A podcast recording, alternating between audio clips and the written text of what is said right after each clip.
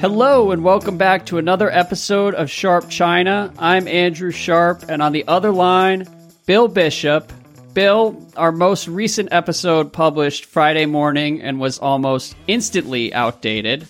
So, how are you? What do you make of the past 48 hours here?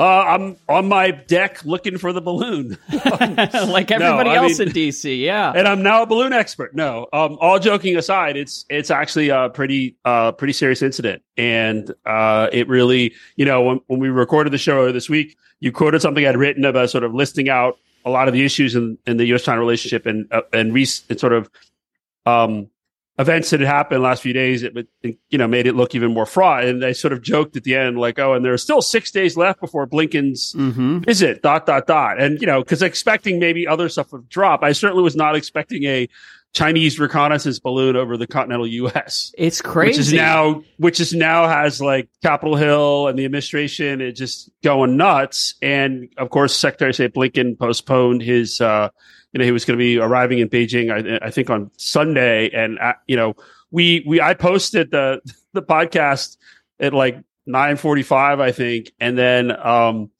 uh, there was a, I was going to be on a, there was a, like a background call for uh, the trip where the people from the administration talk to think tanker analysts, et cetera. They sort of give some some color. Mm-hmm. And at 10.02, the email came out that, you know, the call isn't happening. They didn't say why. And then about at the exact same time, I think Bloomberg broke the story that the, the Secretary of State had postponed his trip. It's crazy. And so since, yeah. since then, we're just seeing more and more. And now I just looked, it's over Kansas City.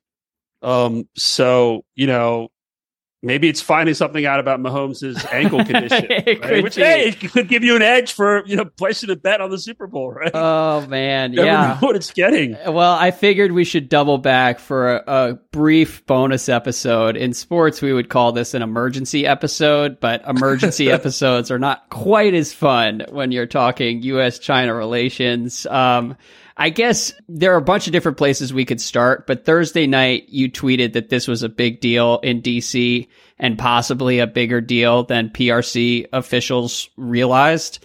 What sort of things were you hearing? Like what what made it such a big deal in this city? Well, so I think, you know, look, the US and China China spy on each other all the time with all sorts of uh, platforms and assets, right? And we we don't know about most of what's going on. And you, you read the history, and this has been going on for, for decades, especially in the U.S. And the U.S. at least in the past used to fly planes over the continental PRC like U2s. Uh, collecting information. I don't know if we're still flying planes or balloons over the continental PRC. We're certainly looking at them with with satellites with all sorts of capabilities, just like the PRC is looking at the U.S. and U.S. interests and with all sorts of um, satellite platforms with, mm-hmm. with all sorts of capabilities, right? So, but but the issue here, right, is is now as this news was breaking that there was this this you know some people call it a spy balloon. The U.S. government is now referring it to a reconnaissance balloon. Uh, the Chinese government came out. The Chinese Ministry of Foreign Affairs came out uh, this morning, and interestingly, they admitted it was their balloon but they called it a civilian airship used for research, mainly meteorological purposes, which, um, frankly, is uh, uh, the U.S. government is not buying that because yeah. I think they have pretty good insight into what this thing actually is. So my point was though is that as this news was breaking, it, it, you started to see in some of these background briefings and reporting, well, okay, this isn't the first time, and it's happened under previous administrations and going on for years. And so one of the one of the real risks here, from the perspective of the U.S.-China relationship, is is you know, it's not that all of a sudden the Chinese are doing this; it's that all of a sudden everybody knows the Chinese are doing this, and they're doing it over the U.S., the continental U.S. Yeah, and it's forcing a political reaction and you know you've got the fact that for example you know, there are a bunch of people saying oh we should shoot it down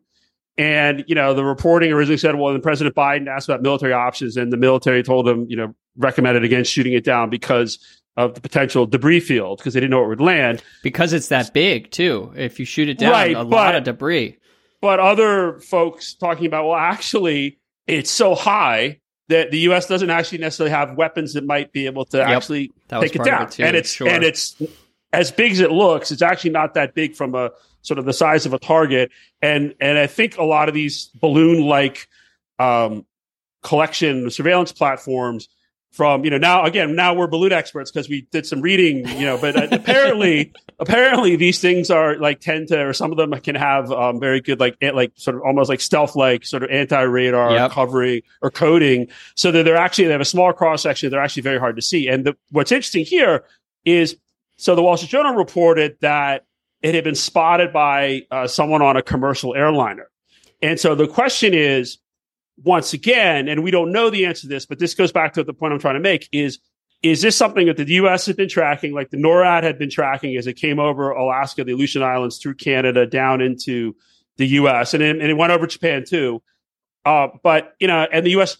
tracks, and maybe there are these. So maybe they knew about it. Yeah, they knew about it, and they've known about other ones. But this time it became public. So once it becomes public, it's a completely different political dynamic, a completely different reaction. And of course, it happened to go public, become public, you know, 24 hours or 36 hours before the Secretary of State was supposed to fly to Beijing. Mm-hmm. And so now it is becoming, um, it's, it's, it's one of those things where, you know, we see bits of the sort of the public side of the U.S. China relationship. We see the tensions. There's lots of other things going on in the background that are, um, managed that are causing a lot of concerns, but are managed. And now this may be one of those instances where some of the behavior that the U.S. has been very concerned about the Chinese are doing that they haven't said publicly. Now they have to talk about it publicly. And then, of course, you've got this uh, the timing, right? Which, which you know, I, it's unfortunate that Blinken had to postpone his trip. I, I understand why, um, but I think it, in some ways this is the actual the kind of moments when you want to have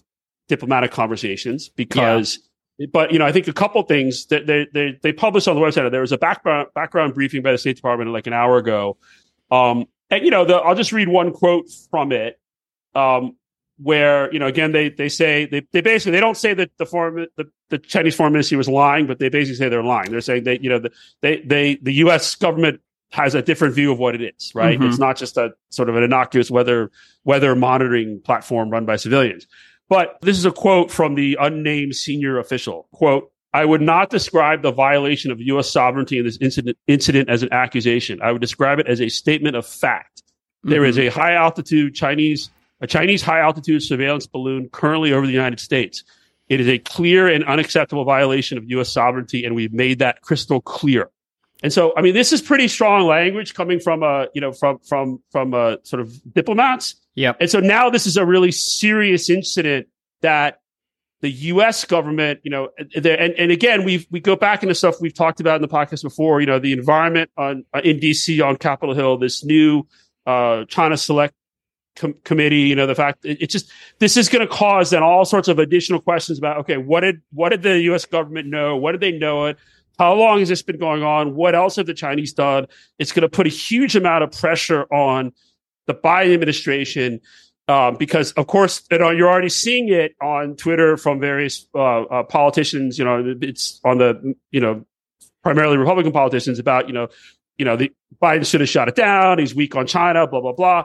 And you know, again, once you get past the sort of initial domestic sort of the, the political um, potshot taking. Mm-hmm. So it really is, I think, a very serious issue in the sense of what it, it just exposes another sort of really sort of growing kind of tension and point of friction in the US China relationship. And, you know, and then the fact that Blinken has what the State Department is saying is that the Secretary of State has postponed his trip and will at some point um, go back when conditions are better. It's no idea what that means or what the timing is. But one of the things that um, I think was was hoped or was sort of on the agenda for the meetings was to to try and talk to the Chinese side about it's quite possible the speaker of the uh, of, of the House is going to go to Taiwan. Let's sort of talk through maybe not go right. crazy about it, right? And that isn't going to happen. And it's quite possible that the speaker then travels to Taiwan before Secretary of State goes back to China. So so you have sort of a the the hope was this meeting was again was sort of the setting guardrails, putting a floor in the relationship, stabilizing things, whatever you want to call it. Not like a kumbaya reset, everything's great, but at least well, look, arresting the. We said the, talking the is better than not talking on the last episode, and not talking, therefore, is not great as we look no. ahead. Although here. I guess I guess Blinken could just sort of get on a me- megaphone and start talking to the sky when it, so it gets over the yeah, East Coast. That's right. Listen maybe up, guys. Maybe they can live stream it back to wherever they're collecting information. I, I mean, no, you're right. And, and so, so, but, but it's impossible politically just for the for the Biden administration to say, and because if because if if Blinken were to go, it would it would you know it'd just be a huge domestic political issue in terms of like again. Biden's got on China, you know, you got sure. you got the the Hunter Biden stuff, and all. I mean, it's just it's just again like with the Pelosi visit where Biden didn't ask her to not go. Mhm. I think we've talked about this. My understanding was the reasons he didn't ask her to not go were all domestic political reasons Yeah. right? And so and so it, this is happening at a moment when things have been dark in DC for a while, but it's been you just sort of feel like it's getting much more serious here anyway. And now this, I think, really just is going to push us down to another level in the in the U.S. China relationship. And you know, again, what what comes out of this in terms of you know, will then we start hearing that there's a whole bunch of other stuff happening? And I put in my the newsletter this morning. There's a link to a really interesting story up on the drive because there's been this long sort of these mysterious uh, what they call it sort of un, um, unidentified aerial phenomena of like looks like they're balloons or maybe they're drone swarms or whatever that have been been going around different places where there's potentially able to collect intelligence to the U.S. and there's been speculation publicly. Of course, you know it's a lot of this is classified, but speculation that well maybe it's some sort of a you know a foreign powers surveillance platforms, and this is going to feed into that. And then again, if it turns out that the Chinese have this sort of very you know, we know they've talked about. We know they have invested, like the U.S. government is, the U.S. military is investing in um, sort of these kind of unmanned airships, like balloons or sort Yeah. of blimp-like things that can loiter. And I guess, you know, again, back to I'm putting my not really balloon expert, but balloon expert hat, right? Which is you hear some people say, well, what's the point? Because everyone has satellites. What I've sort of heard Here we last- go. Balloon expertise. Hit us. is is that actually there are some advantages to these things that can go at a very slow speed and kind of loiter over specific areas. You know, satellites have a have a sort of a time pass, and they're not that they're not over a specific spot for very long. So so the U.S. is investing in these things. The Chinese are investing in these things. They're investing in these things because there there is some benefit in terms of what they're collecting in their you know from their Yes. various reconnaissance platforms. What that is is uh, we don't know because it's classified. we have imperfect information, but I will Yes. say for my part, as a non NatSec expert, I was laughing at all this last night because the reactions were real.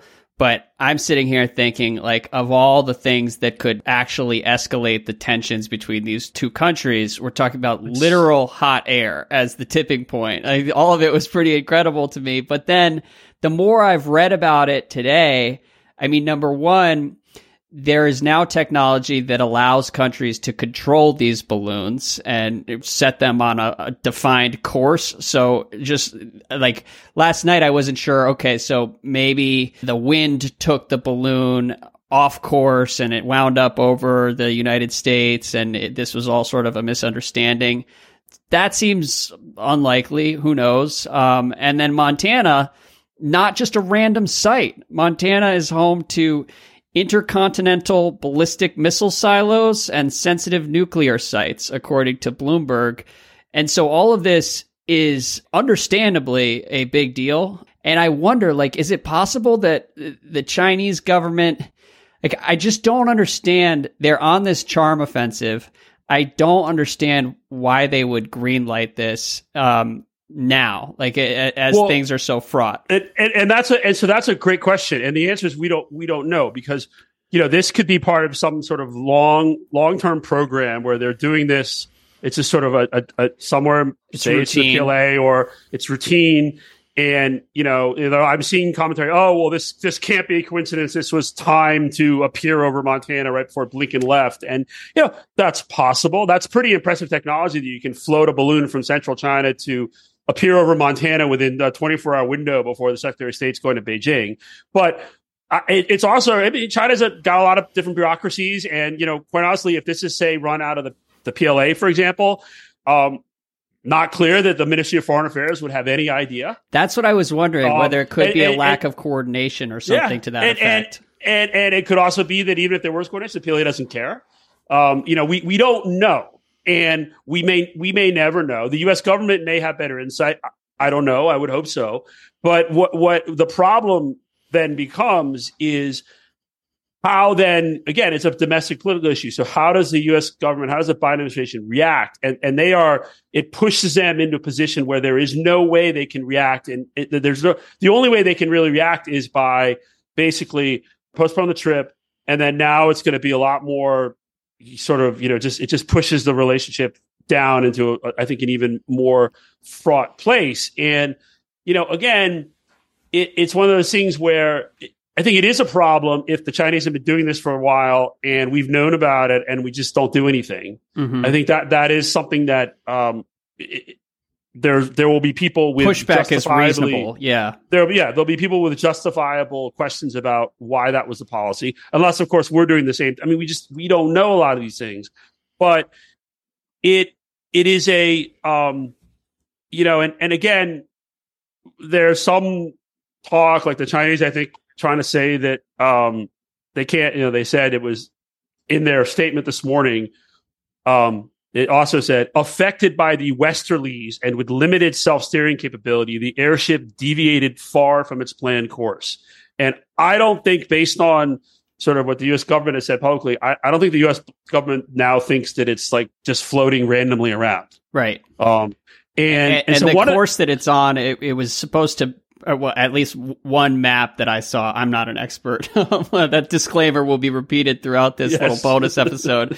But there we was not balloon experts. there was some graphic that showed it going over Norfolk, which again yeah. is like not a coincidence if that's where um, it was. Headed. Now it looks like I think now it looks like potentially it's going a little south. But again, um, we don't know. And then one of the questions, right? It goes back to the sort of, you know, the calls to shoot it down, right? And again, no one is at the, at the altitude it was when it was over Montana, I was like, mm, what are you going to use? Mm-hmm. Uh, it seems like it's now lower at like 15,000 meters or something. And so maybe it's coming into range of other, other types of weapons.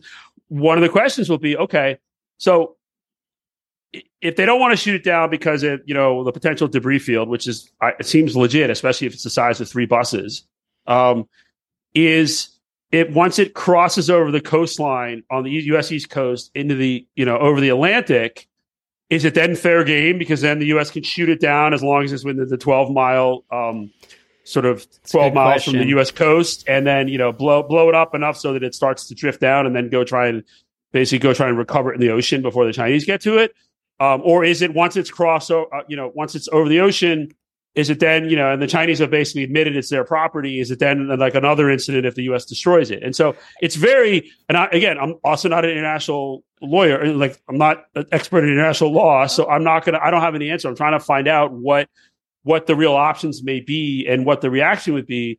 But then again, if you have this thing just drift off the Atlantic and then keep going and the U.S. is seen as doing nothing, back to the domestic politics, that's going to be a big problem for the Biden administration. I guess so. I don't know that it should be a problem. I vote no on shooting this thing just, down just, if it's not a threat. You don't need to escalate the tensions any more than they've already been escalated here. Um, but I don't know. Yeah. Again, I, I mean, I, I, I don't know. I mean, I, I think the question would be, okay, you shoot it down. Can you then recover the like the the various the, the technology, the surveillance platforms, or and just so you can understand what it is. And maybe we already know. Mm-hmm. Um, I saw an interview with a congressman. Congressman Gallagher was on. I, I, think it was on Fox. I saw a clip on Twitter where he he was, and I, I mean, he was suggesting we somehow disable it, get control of it, and then and then basically bring it down. And you know, I, I don't I don't know how we do that. Can we do I don't, that? You know, sure. I, would love to think that there's somewhere there's a classified U.S. airplane with a giant claw.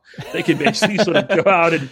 Um, but I don't, I don't, I don't, I don't think. I think it's more of a binary. Basically, like you, you, you have to figure out how to put a bunch of big holes into it, and then it comes out. I mean, there's something, and you know, it's interesting. There's, there's, um, there are some actual balloon experts out there, and we can link to them in the show notes.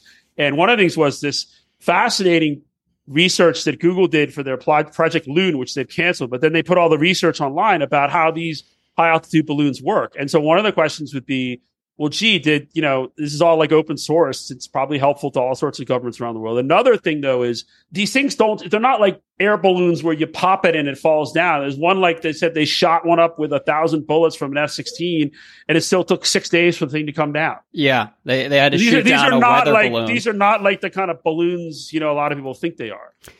I mean, yeah, and it, it's just hard to know what exactly was happening. I will say, Mike Gallagher, he said the the presence of the balloon quote makes clear that the CCP's recent diplomatic overtures do not represent a substantive change in policy, and it, for whatever reason, this sort of reminds me of TikTok, where TikTok is going all over DC right now, emphasizing its security policies and yes. independence from ByteDance and giving these briefings and showing like yeah, showing showing journalists code when they have no idea what it actually does. Oh, but just trust code. us, trust yeah. us. Yeah. Oh, they saw some code. It must be okay. Right? And, and that effort is fine and understandable. But if you actually are tracking Americans, and all the TikTok executives do report to ByteDance, like it just doesn't leave much room for anyone on the U.S. side to lobby aggressively for any kind of compromise.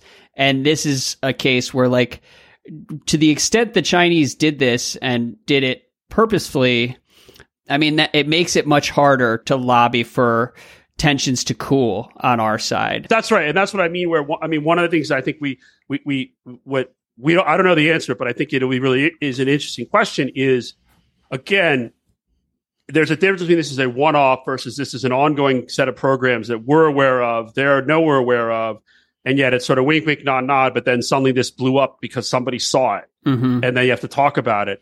And you know, again, uh, to your point about TikTok, again, I think it this is you made what I've been trying to say too about how, given the current environment, it just narrows the space for any sort of stabilization or or sort of compromise in in, in parts of the relationship. So I think I think even though this is not a TikTok balloon, is um, I think this is like like to your point. I think this is not good for their efforts to sort of lobby away uh, potential uh, restrict significant restrictions or, mm-hmm. or, a ban in the U.S. I also think, and again, it goes back to sort of the technical, the technology, uh, semiconductor controls and other like the export control stuff. And you know, one of the questions will be like, if, for example, the, the U.S. were able to uh, get control of this balloon or, or shoot it down and then salvage it. Well, okay, what are what are the what is the technology that's going into all the sensors and sort of how it's steering itself and all these things and you know are we going to find that it's made with us chips and all this stuff mm. and then it's going to be a whole nother if that is the case i'm not saying it is but just just again you sort of project out if if that would, were to happen and that were the case then it would be a whole nother round of like, well, we have to restrict all these other things and, you know, blah, blah, blah, blah, blah. And so it's just, again, th- there's, there's no, it's really difficult to see how is it's a balloon, right? And obviously it's more than a balloon, but, but the idea that this could really, I think, set in many ways, it's going to set back anybody who, who's been trying to sort of stabilize relationship. I think right. it's a significant setback for that. And on the Chinese side, to your point, again, we've talked about this. My view has been that the Chinese are on a charm offensive because they want to reset the tone and they want to relieve some of the pressure and they're having a lot they have their own set of domestic problems around the economy and and so they they they want to buy some time get some more space uh, i have not seen anything that indicates that there's any sort of a substantive sort of a change, substantive yeah. or structural change and and it just you know so so this i think will just blow up the argument that some folks are making that somehow there there really is like a they're oh my god they you know they're no longer saying mean mean things in press conferences so therefore like the relationship is changing. I think that's going to be a much harder argument to make going forward. It wasn't easy to begin with.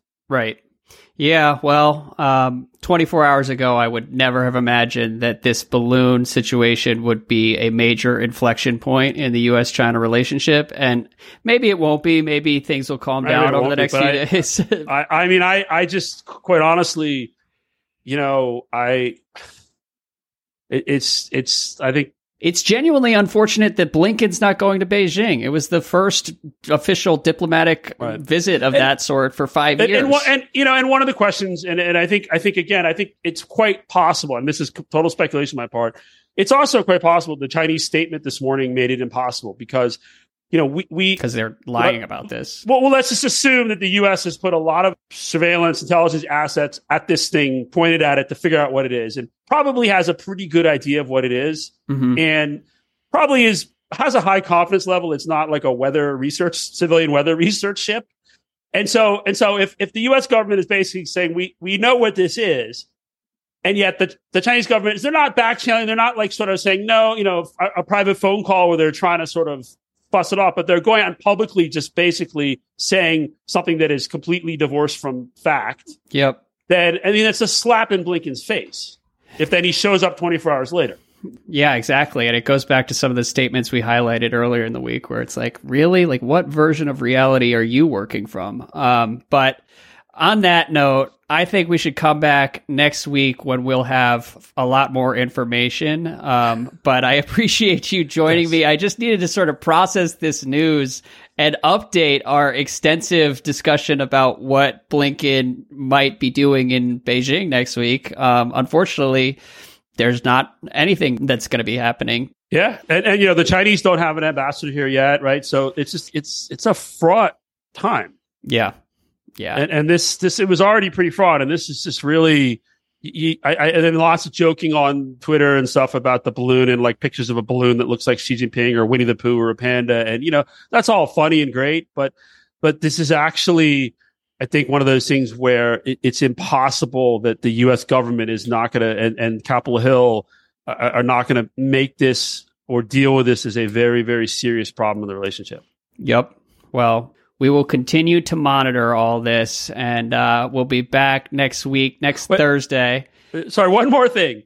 I forgot. It appears there's a second balloon over Canada. So we may I, be, I had that on my list. maybe here next or early next week, we may be able to talk about the second balloon. Yeah. Right? Or the third. Or, Let's patch you know, in Justin Trudeau and see what he has to say about I, all this. I guess, I guess if there's, if there's never just one, right? I don't know. It's just like one of those things. So it's really, um, really crazy. Um, yeah, no, it's it's it's uh, it's unfortunate. Well, so. we'll seek out some balloon experts that we can cite on the next show and uh, make sure we have that all nailed down. For now, though, our first ever emergency episode. Uh, thank you for making yourself available here, and uh, I hope Tashi is doing okay. He had a vet visit today, correct? Yeah, he's good. He's he's all set. He's, okay. He's, he, he just wanted to go give some love to his favorite vet. So good. Ta- good. Tashi has a great life. He's always good. I hope he, he has a Substack too, but we'll talk about that later. I hope he finds his way to a pizza this weekend. All right, I will talk to you on, next man. week. Thank you. Thanks everybody. Bye.